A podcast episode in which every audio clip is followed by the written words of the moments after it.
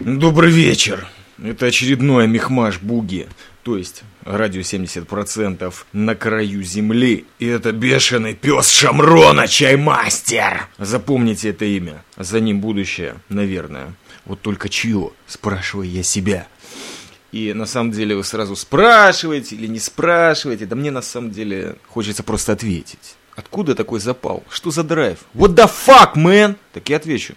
Я совершил революцию в своей голове. Вернее, если быть точнее, то не в своей голове, а на своей голове. Так как сейчас у нас время зимнее наступает и очень много грядет перемен, прежде всего в моей жизни, так мне кажется. Например, в ближайшее воскресенье иду в армию на сборы. И потом вообще собираюсь с Мехмаша валить. Но об этом попозже. Еще, так сказать, оставим парочку темочек сладких на потом, чтобы рассказать о них поподробнее. Так вот, что я произвел. Я побрил волосы. И мой череп сейчас гол, и только едкая щетина покрывает его ежиком. В общем, как получилось-то все? Очень просто, на самом деле, по-человечески. Охранял я, в общем, на КПП Мехмаш. В воскресенье стоял уже третий час. А мне самурай Хаймович привез хорошую немецкую машинку бритвенную. И начали мы брить бороду мне. Ну, не в смысле, как Петр Первый брил купцам, а в смысле, как чаймастер бреет себе или Генриху бороду. А потом я вдруг подумал, а нахрена мне это все сверху? нужно. Я походил, к бабушке съездил, показался перед ней с длинными волосами. Ну, хмылку не удалось и рожу, так сказать, выпрямить. Все было кривое, конечно же. Но с волосами она меня увидела.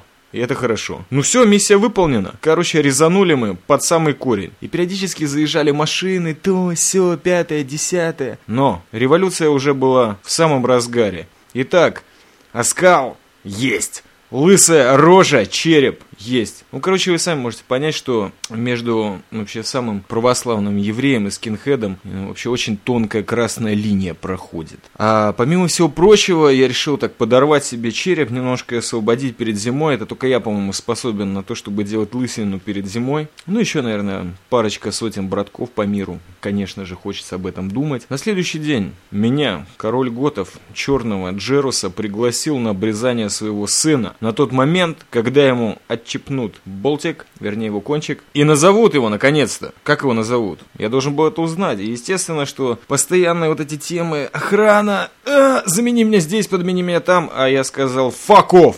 Это чаймастер. На следующий день поехал, короче, на обрезание, потому что это brother. Потому что в этом и есть, по моему мнению, весь прикол в маргиналах. Ты здесь, у тебя работа, у тебя жизнь, у тебя все хорошо, у тебя все по-мещански рассчитано. Но Brother сказал, и просто, чтобы засвидетельствовать свое почтение, не как в этих вонючих итальянских мафиозных фильмах, а как в той жизни, которую пишем мы сейчас. Ты приехал и отметился, и реально людям приятно. И это многого стоит.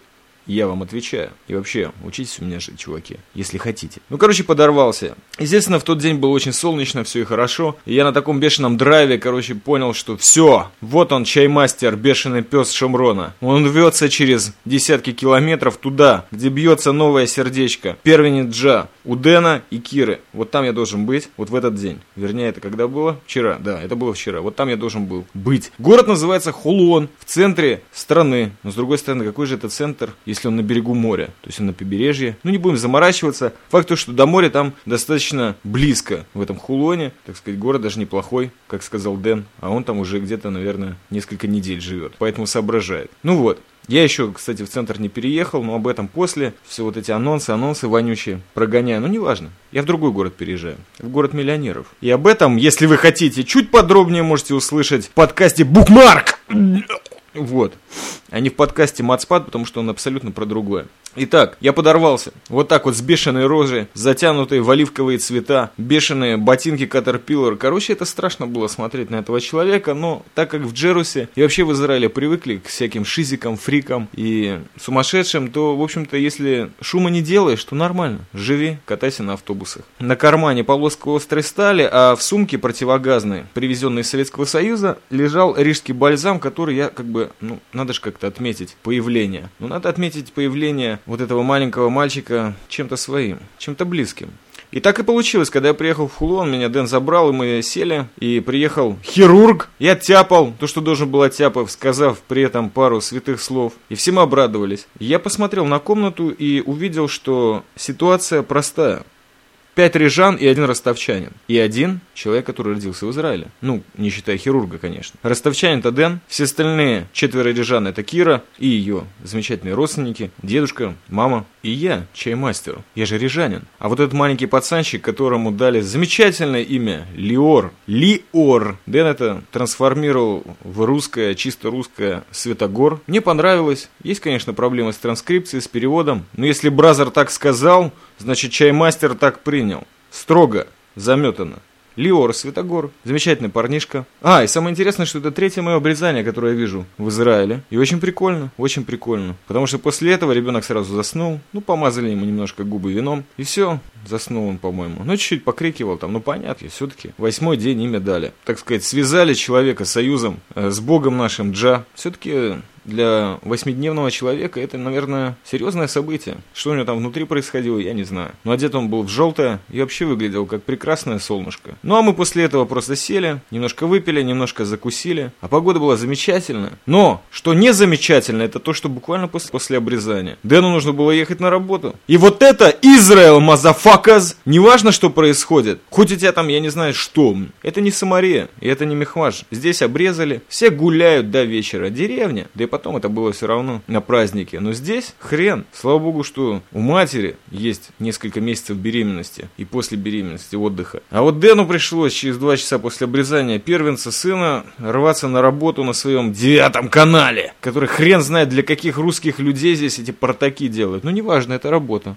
Это деньги. Человек зарабатывает, продвигается. Какая разница, что делает? Главное, что никакой агитацией не занимается. Так просто. Люди хотят, люди кушают. В смысле телевидения. А я поехал обратно, потому что уже мне эти дороги через автобусы конкретно припарывать начали. Да и вообще печет там в этом солнечном побережье. Хулоне. А забрал меня бешеный человек Григорий. Григорий учится на кинорежиссера. Человек чувствительный до крайности, очень талантливый человек. Его судьба меня свела с ним. И вообще я не понимаю, как вот так получается. Вонючий чаймастер, живет деревенщина. Ну понятно, что я в Джерусе тоже тусовался, были темочки, тут завязал связи, там с простыми чуваками не водился, водился только с талантливыми и обезбашенными, или просто тихими, но смутными личностями. Но вот так вот получилось. Я выхожу на прекраснейших людей. И все они жутко талантливы. И я их всегда встречаю, когда вдруг визуализирую намерение. И меня встретил Гоша. Гоша, вот этот талантливый человек, который в машине был со своей собачкой Фаустом. А Фауста я прекрасно помню. Этот щенок, который, ну, с трудом признаю, похорошел, он меня сгрыз полкниги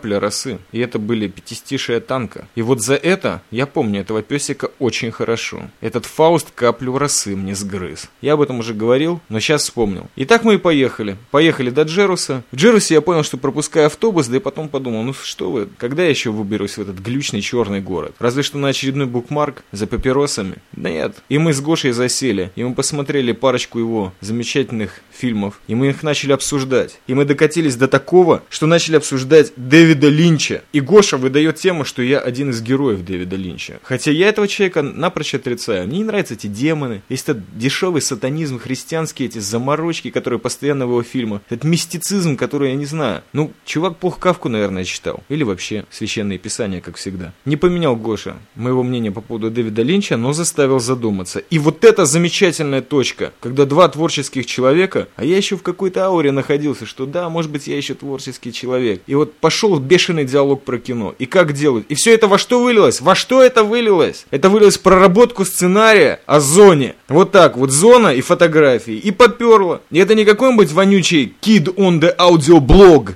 я просто пытаюсь показать, какой бешеный драйв иногда царит здесь, в Сионе, у людей, которые просто открыты для этого драйва. Какой-то восточный ветер продирает им мозги, и чердак проветривает. Хотя где чердак, если он уже снесен, а крыша съехала? Но что-то осталось, хотя бы какое-то намерение чердака. И вот его не сразу снесешь. И вот его проветривает. И вот так вот с творческим человеком ты побеседовал, посмотрел несколько фильмов. Я даже, по-моему, ответил на несколько комментариев на arpota.ru. И лысину я свою подставил вначале Хулонскому солнцу, а потом и Джерусовскому. В общем, она еще не загорела, но вот это страшное, страшное, вот это драйв, драйв, понимаете, драйв, бешеный пес Самарии, драйв, лысая башка. И вот ты помолодел на 5-6 лет.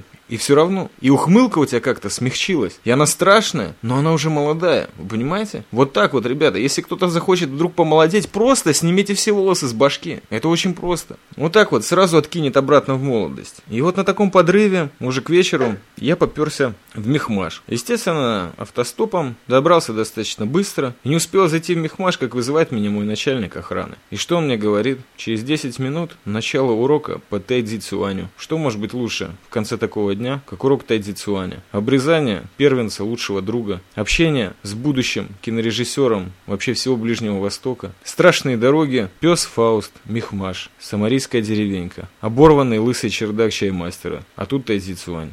Я пошел. А после этого, естественно, выложил парочку подкастов, например, про Мацпад. Не знаю. Вот так я живу. Так прошел по вчерашний день. Вы что-то хотите сказать по этому поводу? Я жду ваших комментариев. И очень откликов хочу. И не забывайте, это бешеный пес Самари, это чаймастер. На самом деле, если вас чуть-чуть подорвало, то я уже рад. А комментарии – это личное дело каждого потребителя. Будьте здоровы. Всего самого доброго и молодого.